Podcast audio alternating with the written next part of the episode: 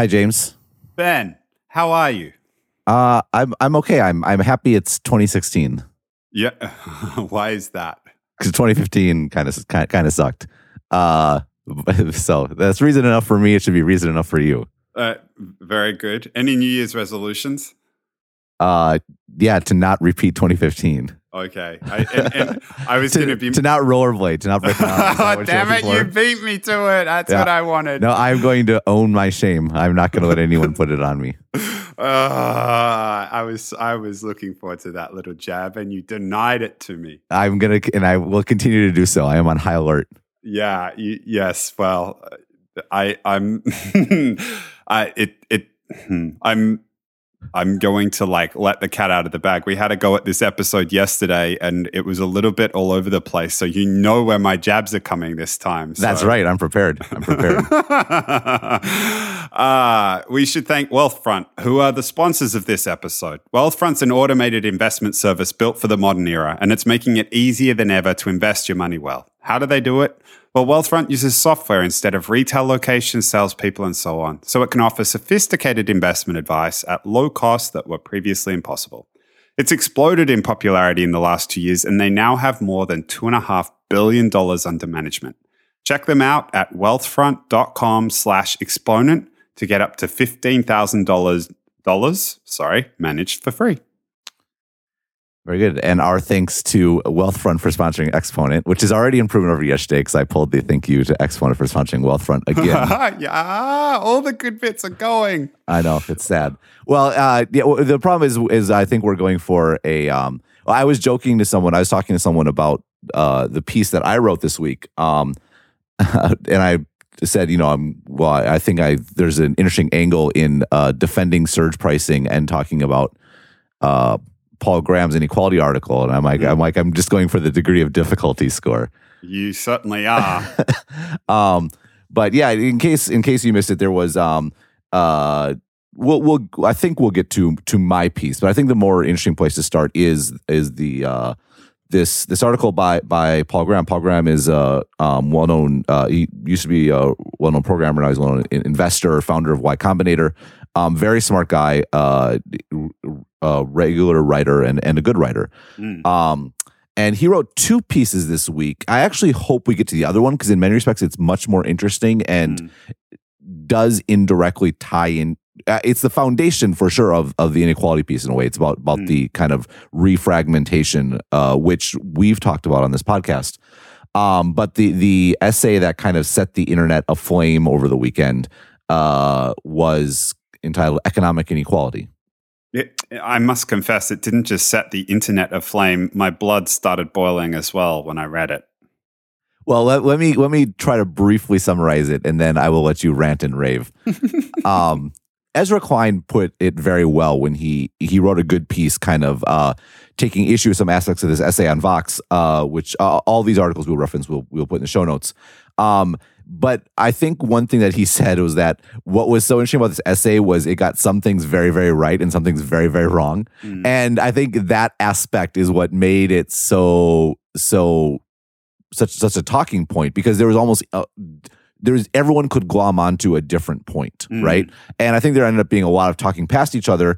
And as with all such things, with all things in life, um, if this is you want Ben's philosophy in a nutshell, uh, there is no like everything's a trade off. There is no black or white. There's it's it's in the middle, and it, it everything depends on the context with which you look at it.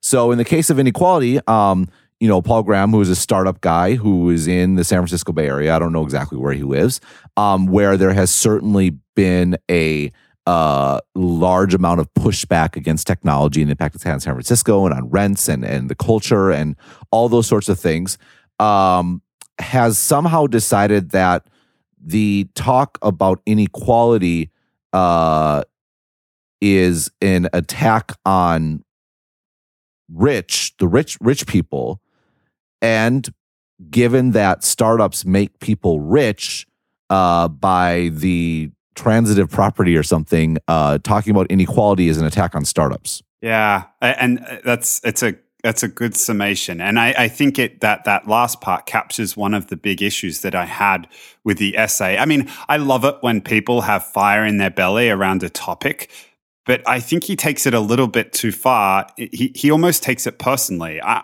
I actually think when most people are talking about inequality, they're not talking about startups at all. I think when people are talking about inequality, that that like that nobody has a problem with startups. I, I it's it, people love them. People love uh, in general i feel like people love technology. Like it's it's doing so many wonderful things for the world.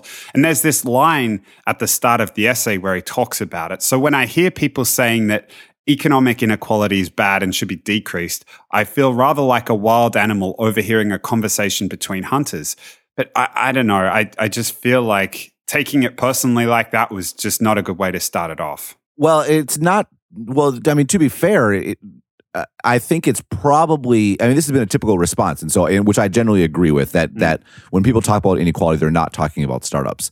Um, but if they were talking about startups explicitly, then there wouldn't be a, a need. You know, Graham wouldn't have felt the need to write this essay. Um, and what I mean by that is, uh, startups do make people rich. Uh, no question about it. Um, some of the richest people in America come from technology companies that were once startups. Um, and there's a lot of wealth in the San Francisco Bay Area in particular. And I think, and this is something that Klein noted as well, this probably fueled some of this, where uh, uh, there really is a real pushback against technology and startups in San Francisco specifically, like people's houses being attacked and, and vandalized and stuff like that. Like that is actually happening. Now, I tend to think that's a very localized mm. issue. To um, broadly speaking, you look at any sort of opinion poll or or you know most admired companies, all that sort of stuff. Technology ranks ranks very highly and and and justifiably so, um, for reasons I think we'll get we'll get into. Um, so in that respect, so it, but it's a context thing, right? This is if there's something that I say again and again and again and again, we talk about on this podcast and on, on Stratechery, everything depends on the lens through which you look at it. Mm.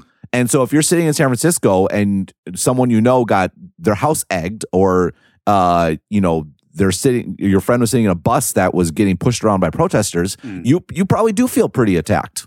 Yeah, it was an. Uh an essay uh, from the bubble for the bubble, perhaps. And it, it just, I don't know. Uh, again, like outside of the, uh, like taking that perspective of outside the bubble, and it's one of the things I love about the fact you're in Taipei is that you bring that.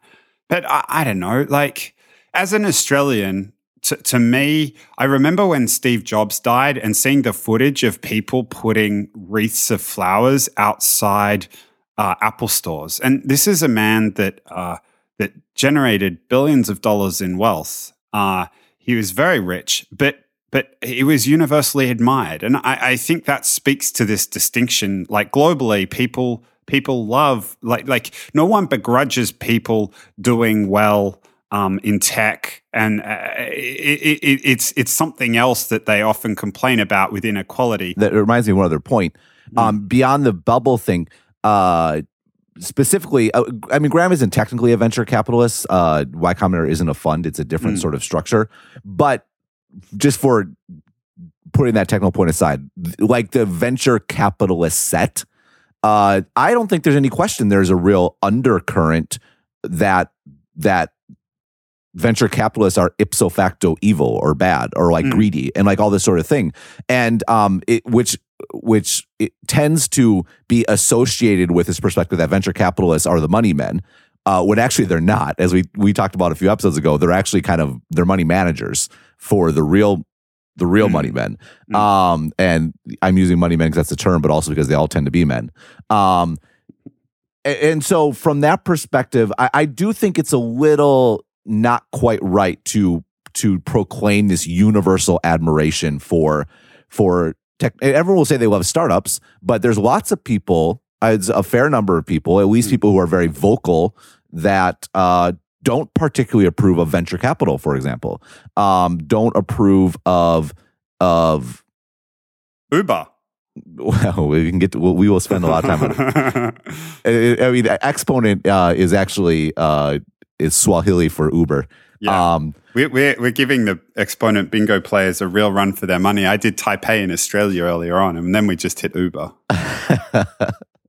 so, but but but know the the point being is uh this like I I'm not going to run the guy out on a rail because I I the let this be a lesson to everyone out there like the problem with with fallacies and arguments like a straw man fallacy is not that uh it's wrong per se it's that it hurts your argument. And i think there are some some points here that you may you can be disagreed with in a like a philosophical sense not in a this is an unfair argument sense. I think a lot of the stuff that really uh the reason why this really uh pissed people off, for lack of a better term, was you go out and you make a straw man argument and people who disagree with you feel boxed in. They feel like, no, that's not what I think. And then now, now you're in a, in a place where people are defending themselves.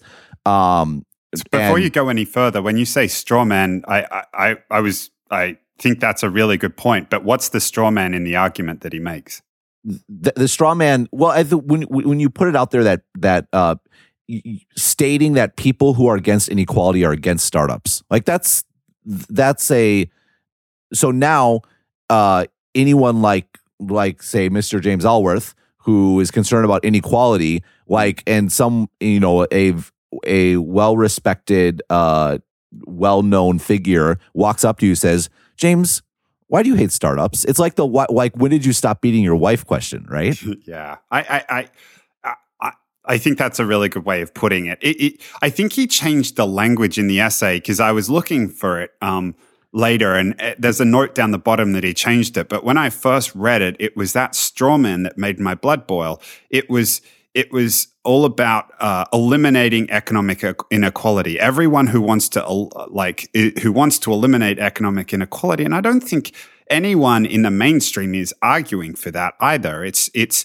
people are trying to uh, people will argue that inequality has gone too far, but there are very few people that are arguing to eliminate economic inequality, and he spent a lot of time arguing against that point.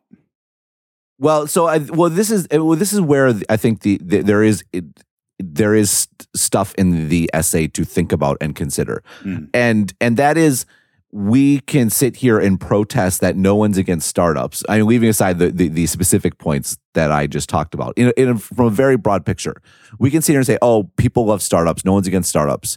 Um, but I think the point Graham was making, and again, I'm not saying I agree or disagree, but I think it's a point worth debating, and so we shall debate it.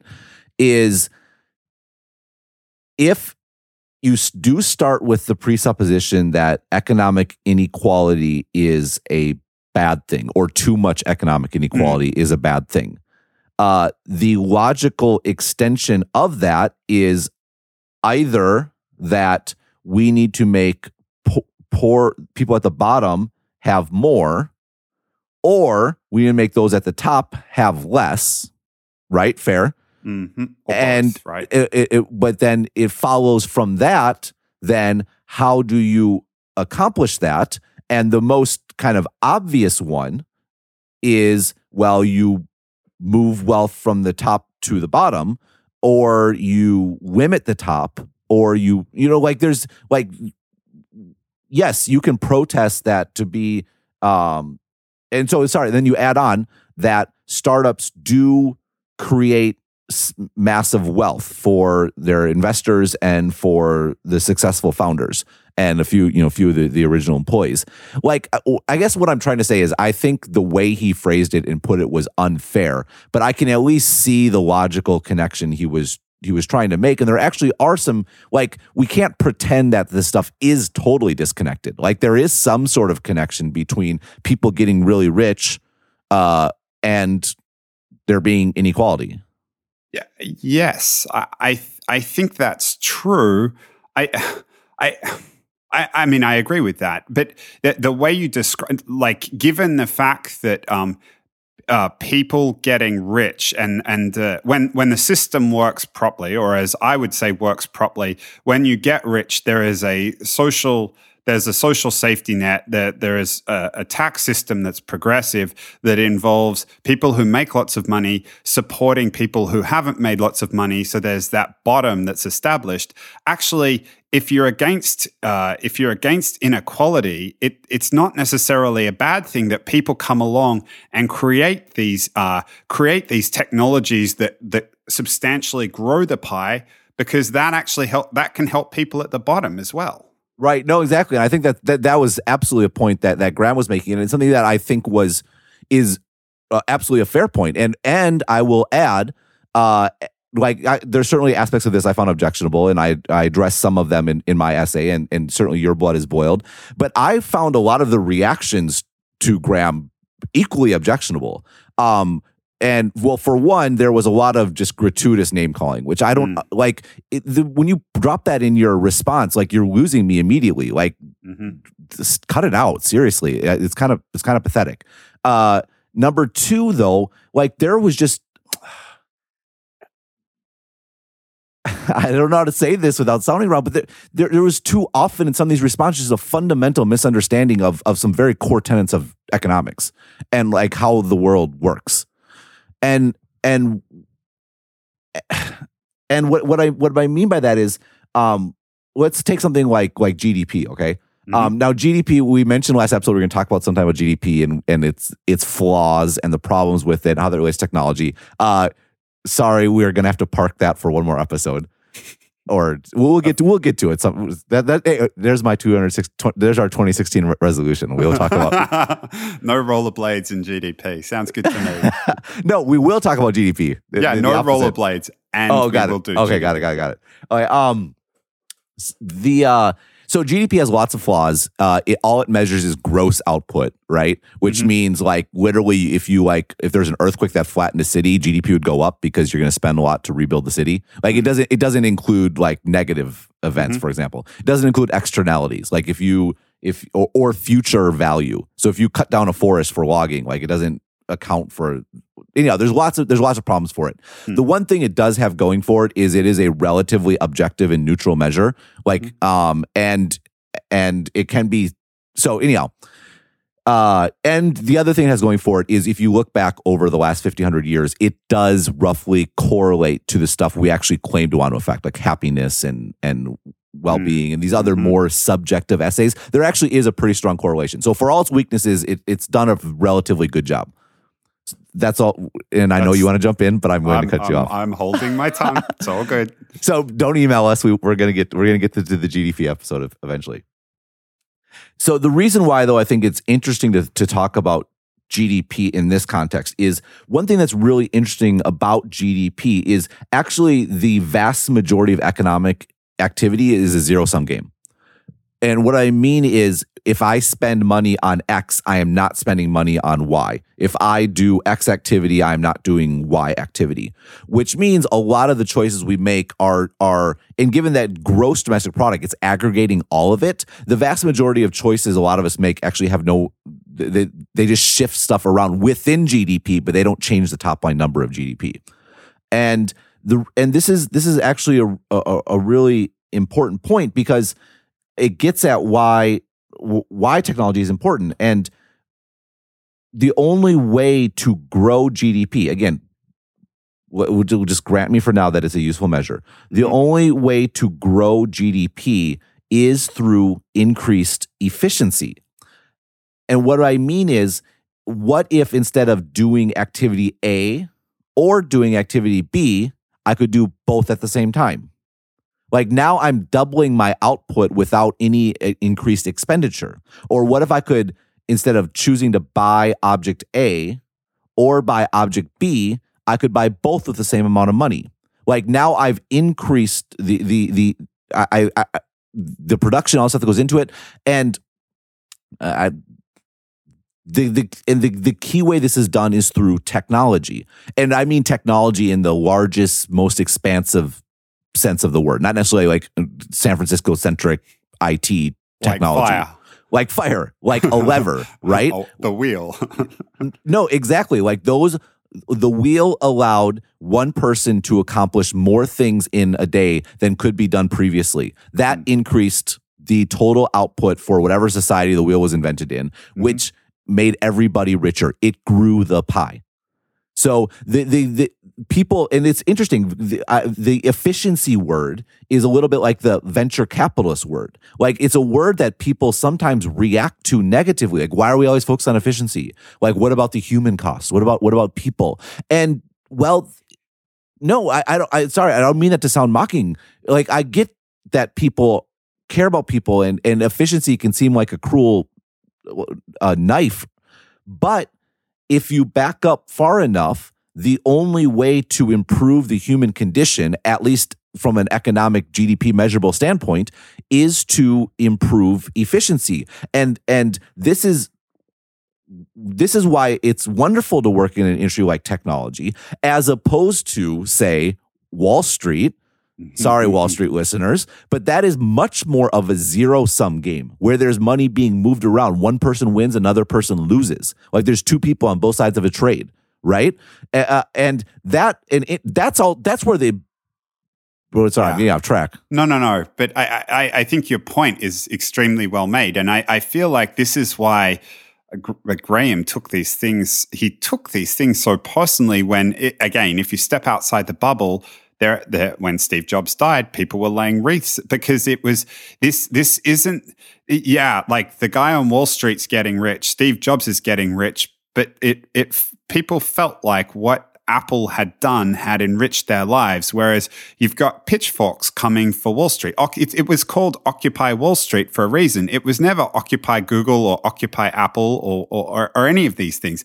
And I, I, think people are much more okay with, uh, uh, uh, wealth capture being correlated with wealth creation than they are wealth capture being it, it, it being uh, done out of the zero sum game side of things. Right. And, and, to be clear, I mean, like I, I can defend Wall Street as well. Like venture capital, if you back up far enough, is a part mm-hmm. of the same the same system as Wall yep. Street, right? Like Wall Street does allocate money to more productive uses at its best. I, no, I think there's, but it's a lot. It gets a lot more murkier in there. I think there's a lot more zero sum activity, uh, in, you know, in Wall Street that that surrounds that. Um, so, uh, but yeah, but this is, but this this is kind of a really, um, this is a really sort of this is the core philosophical question I think Graham was trying to raise, but it got obscured by all this sort of stuff uh the like the the the the straw men and and the being mm. hunted and all that sort of stuff.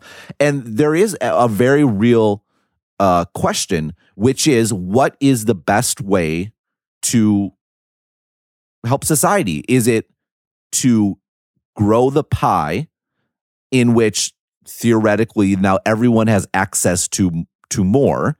And by extension to grow the pie you should unleash uh, people to get super duper rich and to create massive wealth. And sure, may they may capture a good portion of it, but the the total amount created will far exceed what any you know few people will capture. Uh, on the flip side, the question is, uh, well, what what about the, the the what about the little people? Like what like how can we? It's mm. all fine and well to sit up at your perch and and lord it over the economy and say this is take your medicine. This is good for you in the long run. Mm. but what about people that are actually hurting right now right like today? Like I, what about people that are losing their jobs? I think you've uh, you've hit the nail right on the head in terms of like where reasonable people can very much disagree. Um and I, I I, I, think part of the frustration that that's happening in the US is that the people who are making the arguments that we should be uh, that we should be focused on growing the pie are. Uh, uh, more often than not, the ones that are benefiting the most from the pie being grown, and this was another one of the the the arguments uh, well, the counter arguments against Graham, and it's I, I, you made the point actually in your article that it's part of what made his argument ring hollow. Like there's such a strong element of self interest involved when these folks are making the argument around make the pie bigger.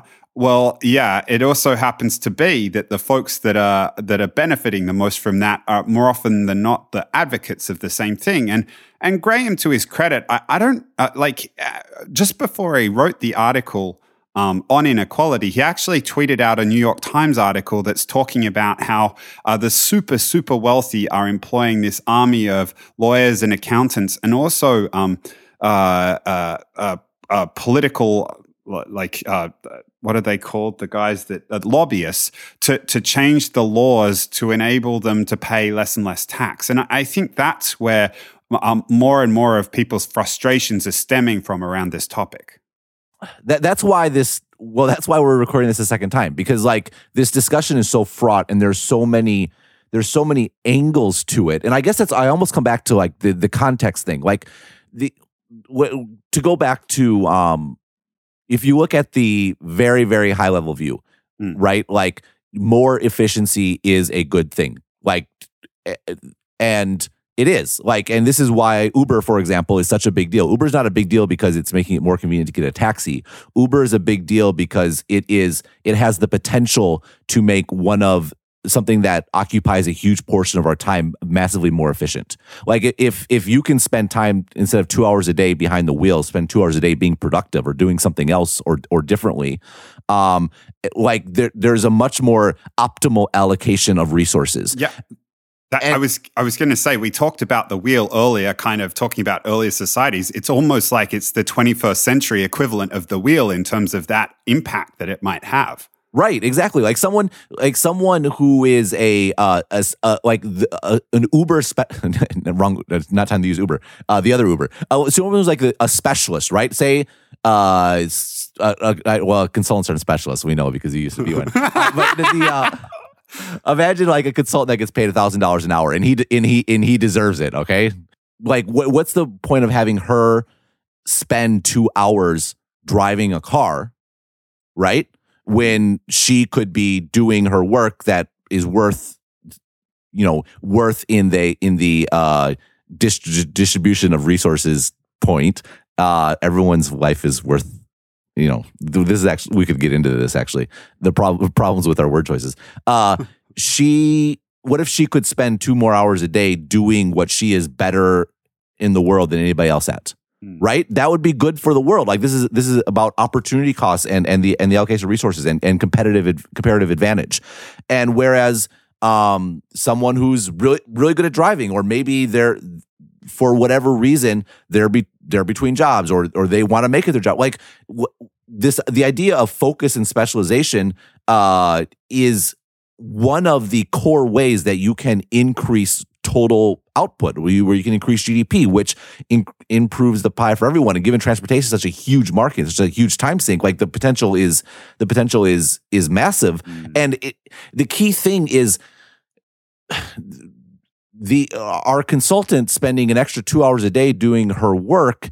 Yes, she will make more money, but if you back up far enough, there is more value being generated for society as a whole, which means the pie is getting bigger, which benefits everyone.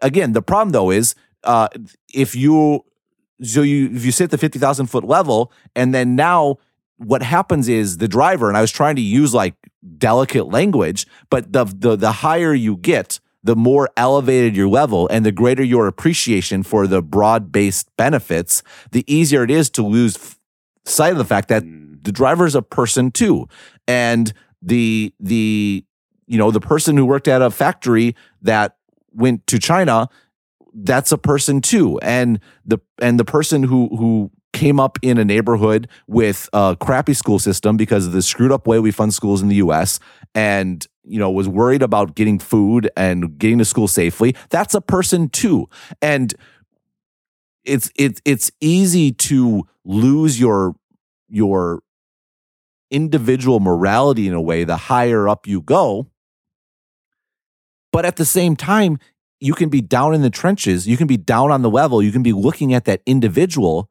And it's just as easy to lose sight of the fact that the the real way, like, yes, you can help people one by one. But if you want to, in the grand scheme of things, help at scale, there has to be like fundamental societal type shifts and changes. And it, it, we have these two groups basically epitomized by this debate in many respects, just completely talking past each other. Mm. And and they're eh, like everything, the answer is is it's almost not even in the middle. It's it's having the capacity to hold both viewpoints in your head and then trying to strike a balance be- between Yeah. them. I, I, I think you're exactly right. I, I think, I, yeah, because uh, uh, yes, you're unlocking the potential of you're unlocking the potential of that consultant. But what happens if that driver is an incredibly gifted? I don't know what the person is, but that they are having to live hand to mouth. They're having to drive that car. Yeah, they can drive the car well, but there's something else that they they'd be able to do that would. I mean, uh, like it it it. what happens if that's like there's an Einstein, someone Well, with well, well, well, well, no, that, that's the huge upside. Let, let's just talk about like being eh, having health insurance, right? Not Right. not not like no. There's you you you you kind of gave away the punchline. There there's actually why, why there's a big upside to this. But before we even get to that. Like there's just a human factor. Like, should it be the case that someone can get sick and go bankrupt? Like, Mm. like should that be possible in you know the richest country in the world should it be should it be possible that if that driver gets in an accident and is injured he now has he has to get kicked out of his house or go to a homeless shelter. I mean like is Yeah. is this what we want as a society? Like and and Yeah, I, I think it's completely reasonable, and I think I think part of the problem with uh, folks when they hit these stratospheric highs is that they they they not only are focused on the the the conceptual problem from a fifty thousand foot point of view, but they're also insulated from, and they continue to insulate themselves more and more. Not everyone, but a lot of them continue to insulate themselves more and more, and they're not exposed to. Uh, these regular people with these uh, with these like problems like the idea the idea that you can go bankrupt r- regarding your health care is crazy but i i like i mean i'm i'm certainly not sitting on the stratospheric highs of paul graham or any of those folks on wall street but i don't know anybody who's gone bankrupt from healthcare costs and yet you look at the statistics and it's like the most frequent cause of bankruptcy in the united states middle class Yeah. Uh, so there is uh, well the other thing and the other point, and I guess I mean you already you already touched on it is um well there, there's there's there there's two more points to to this. So so let's we're kind of approaching this from the high level perspective, right? Mm. So let's let's grant that uh growing in growing the pie is is is ultimately a, a good thing and um which well, no one disagrees with i would hope but uh so one why should we care about the individual at the bottom well one i think there's a there's just a human like that's moral yeah because because we we are and we can and we're we're not living like savages you We know. should. We- yeah um and but beyond that i think to your point there's actually a couple economic reasons too to care. Um one is which you made like there's what what potential is could be unlocked in in people that are kind of trapped trapped on there. Yeah, I I guess this was this was this is one of my other frustrations. One of my big frustrations with um with, with one side of the economic debate that that involves like we need to not tax people at uh, like we need to lower taxes on people who are very successful because you're going to disencourage people being successful and like let's think about this argument in the instance of a startup right a startup is it's like starting to gain some momentum uh, it's it's hit it's like hitting five million in in revenues growing incredibly well uh, the, the kind of implied argument is because of the tax rates that are involved, people are going to stop that business, and it's like uh, I'm not going to do anymore uh, because the tax rate's going up. Whereas I, I like a so many people who are who are creating startups uh, nowadays are focused more on the mission or the purpose. But B, it's like that they're so into it and and it's being successful. They're not going to walk away. Like from an individual motivation point of view, they're not going to walk away based on that tax rate varying like percentage points. On the other hand, you think about someone who's in uh, a, a, a, like I, I know we talked about the the potential of of the driver. But there's another obvious case where this happens in my in my mind. And you think about someone who's incredibly talented, who's had a uh, had lots of opportunities, and they're working inside of a let's let's call it a cushy corporate job, and they do the arithmetic in their head of leaving that corporate job to go start a startup. And it's like, well, I can do this, but I'm foregoing all the salary. Fine. But what about my healthcare? Like my healthcare is tied to my job. I'm going to lose that or it's going to become very expensive. And am I going to be able to uh, like afford to put my kids through education and so on? And I, I feel like this is where establishing that floor might actually do more to encourage people to start these startups to continue to grow the pie. And so again, it was it was part of my a little bit of my frustration with um, Graham's post, like that's not that's not an argument about poverty, though poverty is definitely affected. This is an argument about thinking about it from the perspective of individual motivations and the benefits of establishing things like uh, universal health care and, and uh, an education system that's a, a, solid public education system. It, it means going from doing the corporate grind to going and doing something high risk that has the potential to really grow the economic pie. Like the individual motivations are that much greater to go and do it. Right, and I, and I think it's easy to think about entrepreneurship and startups and, and just get focused on on the valley where there's venture capital and, and mm-hmm. you're taking less of a risk. Um, but no, I mean, businesses all over all over the place. Um, the, well, the and the other thing too is is just you know having a market, having the people that are going to to buy the stuff that's for sale, right? right. I mean, like the the the function of uh, uh, uh, an opportunity is a function of the market that it addresses, and the, the the value of a market is its size and also its purchasing power and all those sorts of things. Um, and so that's certainly something to to consider. But I think one thing to note is you talk about the marginal kind of the marginal tax question. Like, mm. is is anyone going to stop efforts in their startups because you know of the marginal a marginal tax issue? Um, and I uh, know you're right. It's it's kind of ridiculous, right? I mean, and some of the most valuable companies like you know Microsoft and, and Apple were started in exceptionally high tax environments. Yeah. Um, Graham but, makes this argument in his like you're competing against all these other countries where you could just like the implication being if you if you increase the top marginal tax rate, people are just going to get up and go start them somewhere else. Like the the thing is, California has the highest state tax rate, some of the highest state taxes of all the places in the US. And yet it's the place where so many more of these startups are founded. And there's a degree of culture and all these other things that are built in here that, uh, that you're, I mean, yeah, if you're economically reckless, if you set the marginal tax rate to 100%, yeah, maybe you risk it. But I don't, I think it's going to take a lot more than that to dislodge something like this.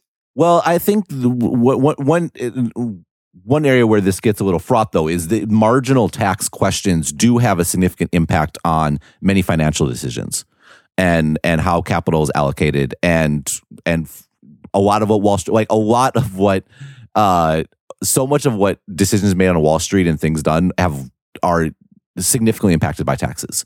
Um, like there, if you go to business school, you can take classes and classes just entirely on taxes and implications and dealing with them and dead weight loss and like all like all, all these sorts of sorts of things. And I think that um the, and this is almost where where where we, we kind of hinted at when people talk about economic inequality and and you know the the Klein line that it was Occupy Wall Street, not not Occupy Google. Uh, like if I were if I were a venture capitalist or whatever, like I would be trying to embrace a sharp line between me and those uh me and those you know fat cats on wall street right? Like that and i think there's there actually is is a distinction to to be made here. And i guess this is why this is why the startup line was so frustrating. I don't think um in in a world where it, I, it, this world where marginal tax uh, percentages really matter is also happens unsurprisingly to be the world where it's much more of a zero sum sort of game. I was hoping you were going to mention that. That's exactly what I was thinking when you were talking about New York. Sorry, I interrupted. Yeah, and I mean, I love New York, and and you know, I and uh, lots of readers and listeners on, on Wall Street. Um, but it's just like it, it, just how a lot of the business works. And yes, you're allocating capital more efficiently. That's important. Like I, I I've defended I've defended the idea the idea in the past. Um, but there's no question that the way in which wealth is is is generated at kind of at scale at, at a you know just kind of a more abstract level in technology generally in Silicon Valley is is different. And I act and I think there's this is what I was trying to get off my piece this week. I think there's almost like a political opportunity here to um to put forward a much more progressive agenda when it comes to taxes because to your point the the downside for uh, uh, when it comes to incentives for entrepreneurship are are are perhaps less.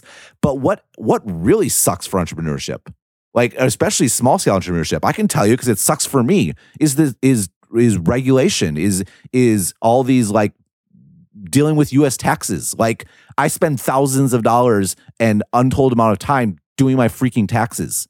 Like it's it's um or dealing with like if we were to recast a regula- regulation regime for today for taxis, for example, or for all mm. sorts of things, they would look fundamentally different because the regulations today were created in a world without smartphones, without ubiquitous knowledge of where a car is, where a passenger is, where things were booked. Like the capabilities today are far beyond what they were previously. So why are we using regulations from mm. from before? The problem is you get you get people like me or people, particularly venture capitalists, to your point making arguments about let's have less regulation. And and it's almost like let's get a little more strategic about this guys right?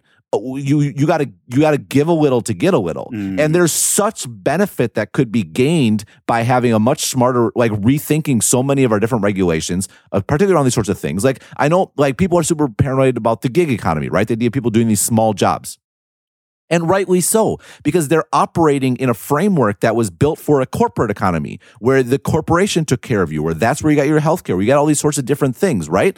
Like, wh- let's re, like, actually, there's a lot to lend itself to the idea of a gig economy. Like the, the much, particularly when it comes to this efficiency idea and the better application of resources. But that means we need to remake lots of other stuff. We need to make sure people have health insurance that's independent of their job. They have disability insurance that's independent of their jobs. They have ways to get care for their children that, that are independent and they can take more risk and deliver more upside because there is this this sort of net. And my the, the whole point I was trying to get at with the, there being a new politics for technology is – is right now, unfortunately, in our country, there's this kind of the less taxes and less regulation on one side, mm-hmm. and mm-hmm. more taxes and more regulation and better safety on the other. And and the ideal outcome, not just for technology, but I believe for society broadly, and I am a technological optimist because I think those are aligned, is to rethink regulation, to rethink uh, lots of areas on one hand to encourage more efficient markets, but on the flip side, to be much more cognizant and much more clear about the downsides, just as we can more efficiently address uh, regu- like uh, regulation problems today, we can also more efficiently address safety net problems today. And and there's Yes, yes, yes, yes, yes. Sorry, I, am rambling. No, you're not rambling. I, I think it's fantastic. I, I, I, I, love these conversations when you start when when you start picking big things, big important things, and you start shaking the tree to get people to rethink the fundamental assumptions around the way things are today, because things are very different today from when all these regulations were created. And as you were talking about the uh, the the the regulation versus the the social safety net, I the old consultant in me came came out and I did a two by two. It's like right now, like there's a the social safety net. It's pro- there's progressive and regressive on one side of the axis, and there's regulation, uh, reduce or leave as is or increase. And right now, all the people who are arguing to reduce regulation are also being socially re- uh, socially regressive, while the people who are being socially progressive are much more about the the regulation. I think you're exactly right that there's one of those areas, one of those quadrants, the the uh, reduced regulation, socially progressive, is wide, wide open. And if if a, I think it could be politically very popular, but b, I just think of the phenomenal impact it could have on society. The political divisions we have exist for a reason. You know, there's a reason why more regulation and a greater safety net have traditionally been aligned, and less regu- regulation and uh, less of a safety net have also been aligned. Mm.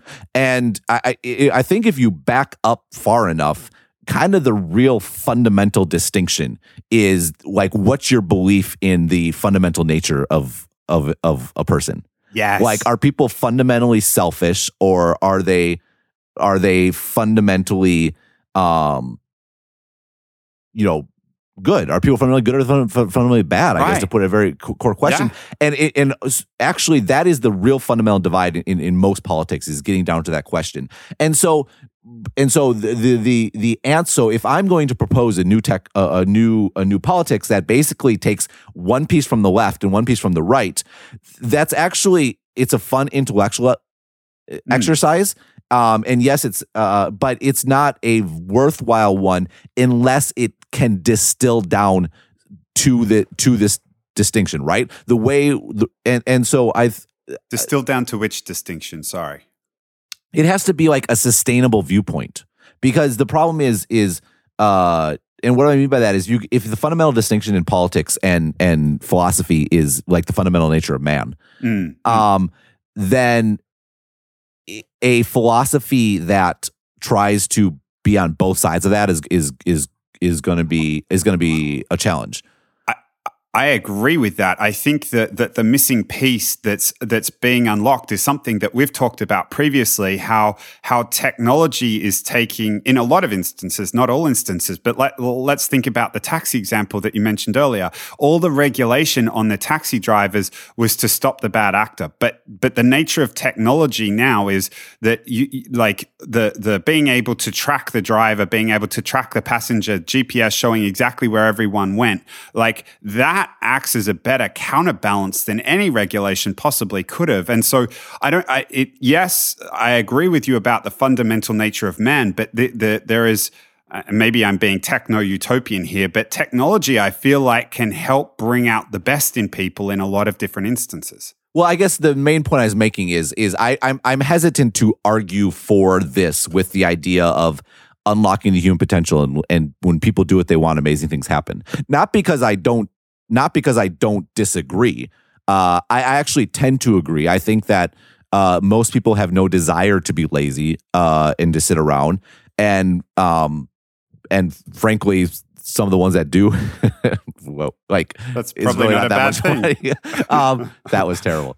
I'm Sorry. I guess that. Well, I, I think so. I I guess what my point is, I actually tend to fall uh, more on the the optimistic about about humanity's side of the equation. That said, uh, I also very much understand and can appreciate, and there's lots of evidence for the other side of the equation. So I'm not going to sit here and say you should think about this new way of politics because imagine what would happen if we unlock humanity's potential. Like I actually think there's very like just very logical, rational ways to think about this. And we already talked about some of them. Uh, one, oh wait, we'll leave aside the moral issue. One, like it makes a better market, like mm. to sell into.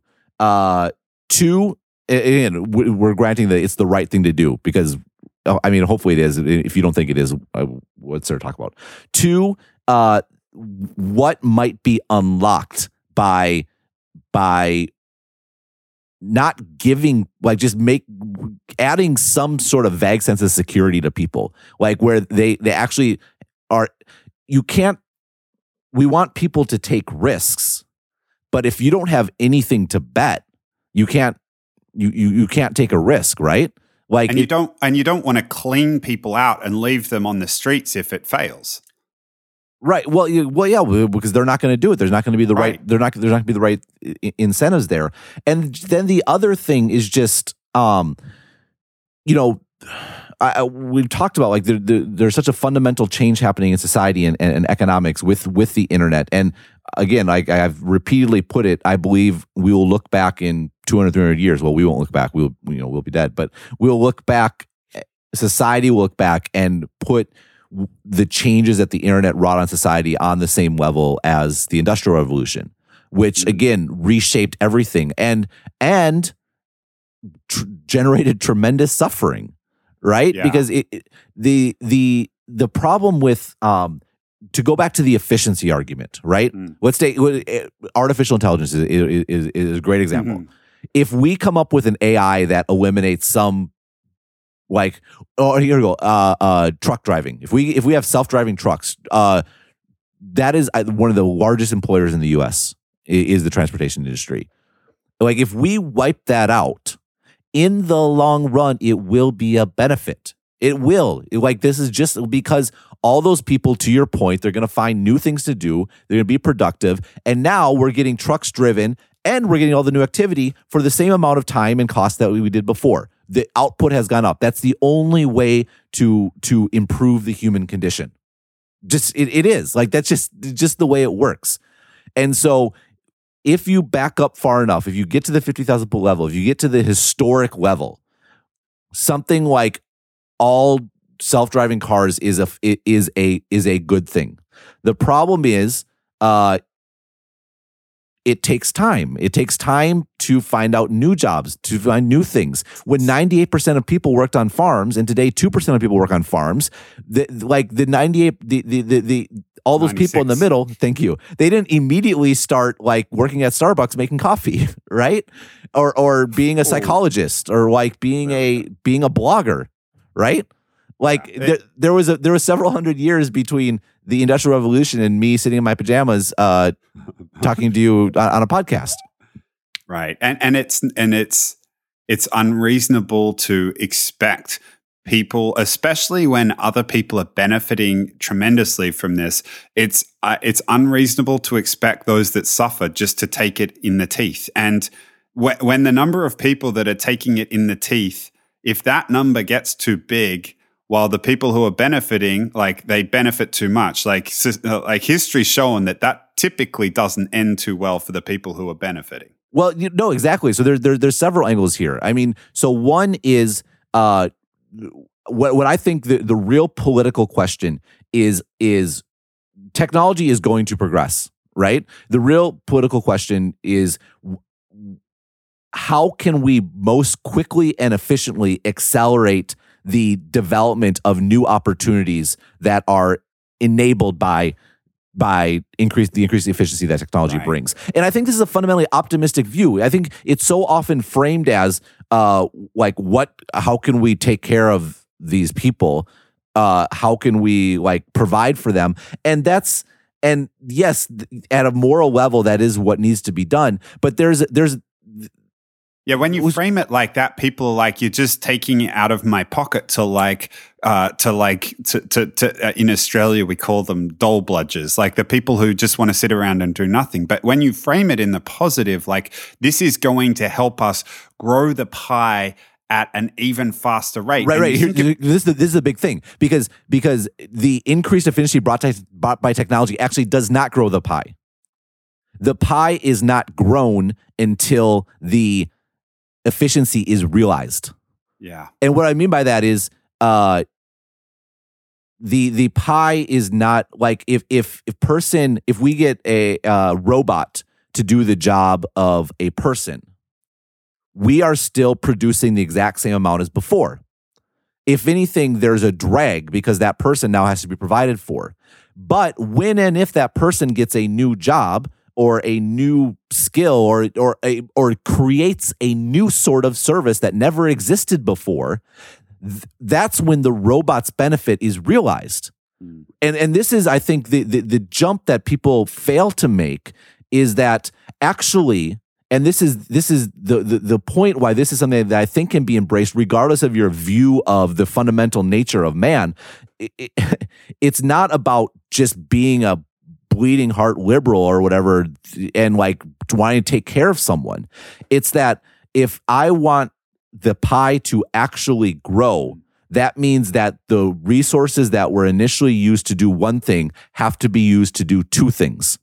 Yeah, so you're not just you're not just uh, celebrating the the the technological transformation that puts people out of work. You're celebrating creating a context when those people that are put out of work are then able to to create something new that didn't exist before. Right. That's because that is the part that makes the first part valuable. Like the, the, the they're inter they're intertwined.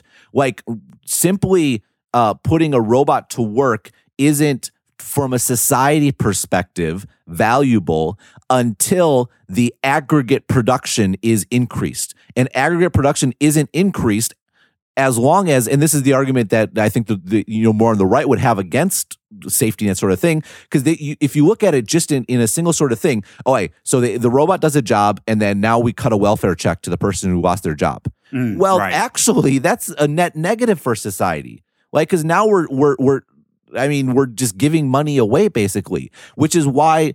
Uh, but when and if that person does something new, when when and if that's unlocked, like now society is more and it's the, the, the catalyst was the robot but the actual realization of increased production was that person who was displaced. And so that's the way to think about it. How can we accelerate? How can we accelerate new opportunities? How can we accelerate new ways to do things? And this is why it goes hand in hand with the cut in regulation. We need to encourage more entrepreneurship. This is why I like the gig economy. Like I want there I want people to have more flexibility to do things.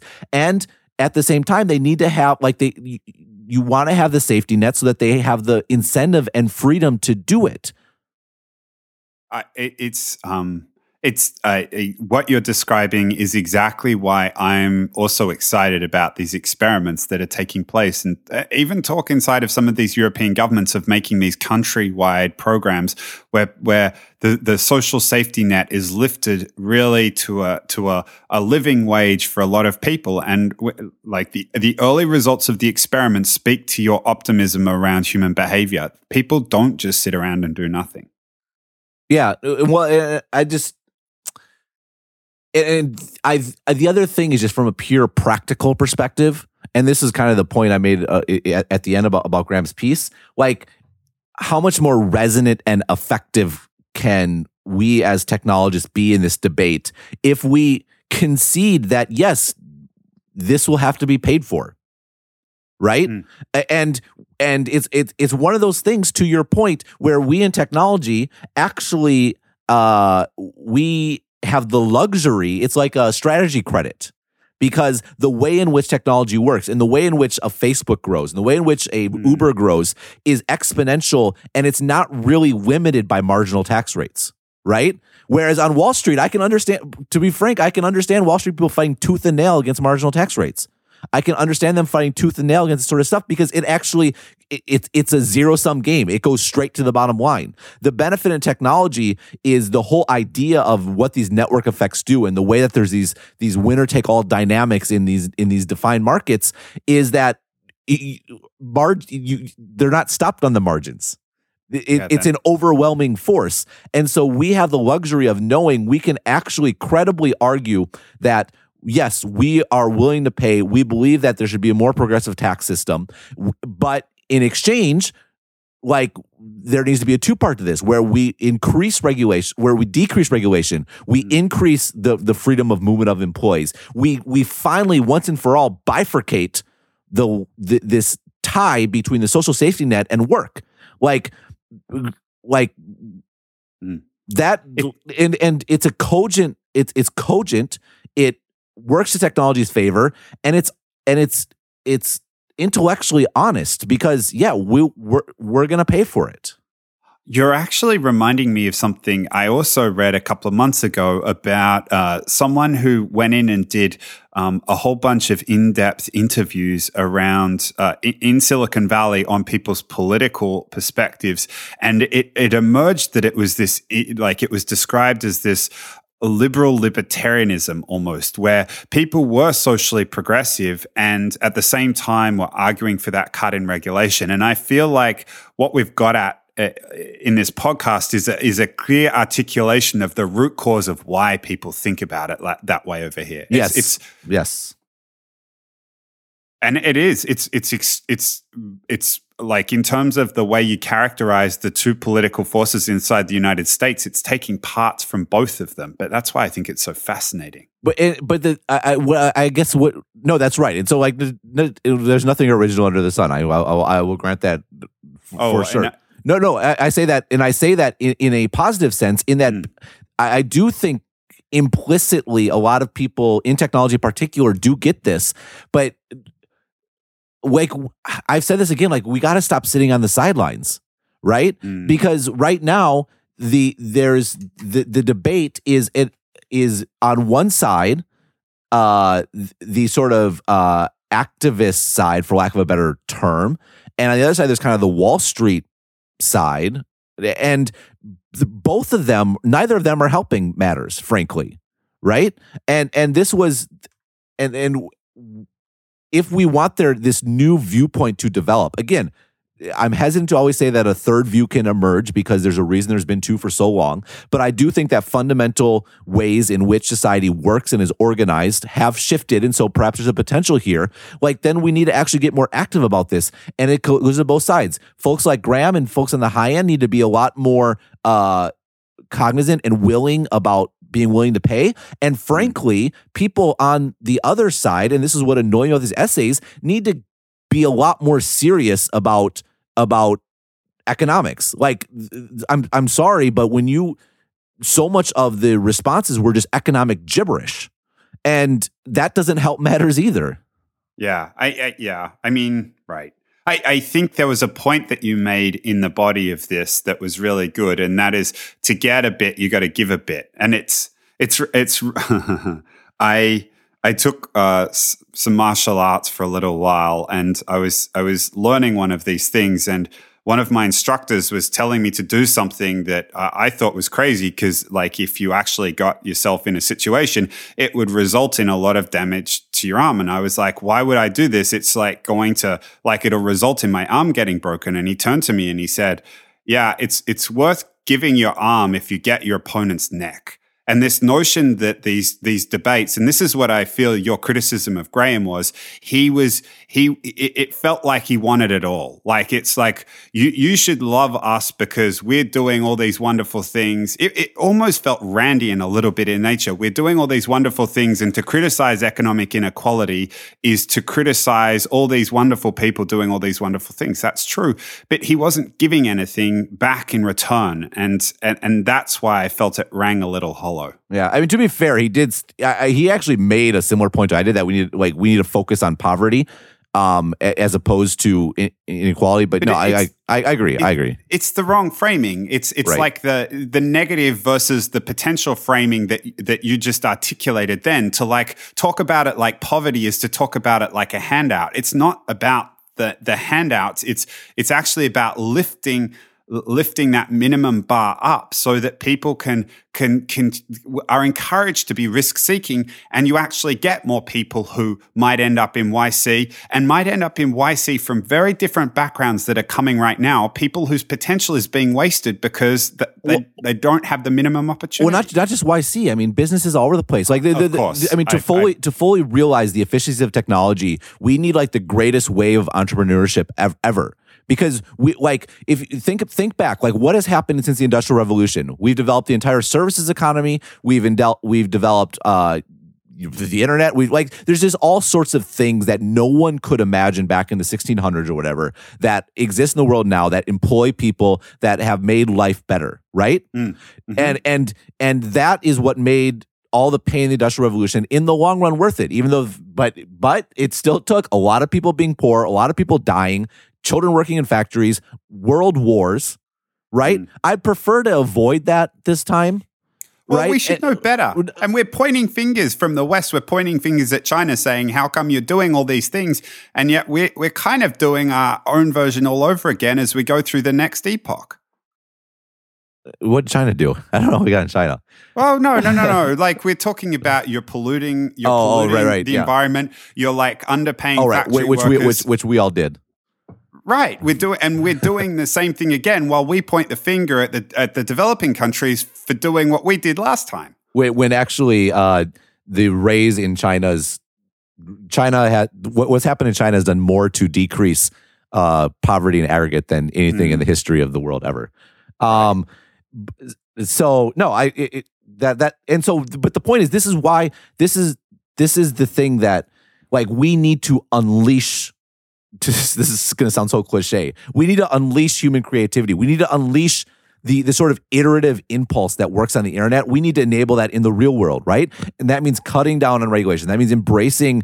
I, I this is what I think the gig economy. Again, people are just instinctually negative about it, but I think there's there's something really positive about it in that it allows iteration. Like we need iteration. We need new kinds of jobs. The the the world in 200 years, there are people are going to be doing things that we can't even scarcely imagine. Trying to imagine trying to dis- describe what I do or what you do or what almost anyone in the world does to someone 300 400 years ago. Impossible, right?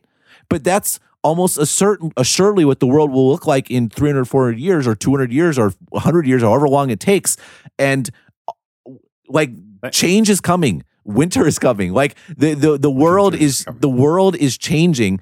And this and we need to be not just worry about the the short term the easy answer is to worry about people that fall through the cracks. Absolutely but the flip side of that, and this is the side that the people who are so often skeptical of safety nets should be way more cognizant of, is if you want to really realize your gains, you need to accelerate like the development of, of, of human potential on the other side. Like I, I'm repeating myself, but so we should probably wrap this up. We've gone along.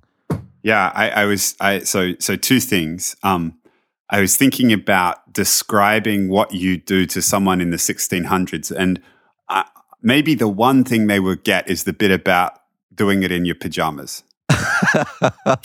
And the Uh, second thing was, as you were saying that, I was like, you know, we could we could almost turn this into a political platform. Vote vote one exponent. yeah, I already have I already have tax problems. That is.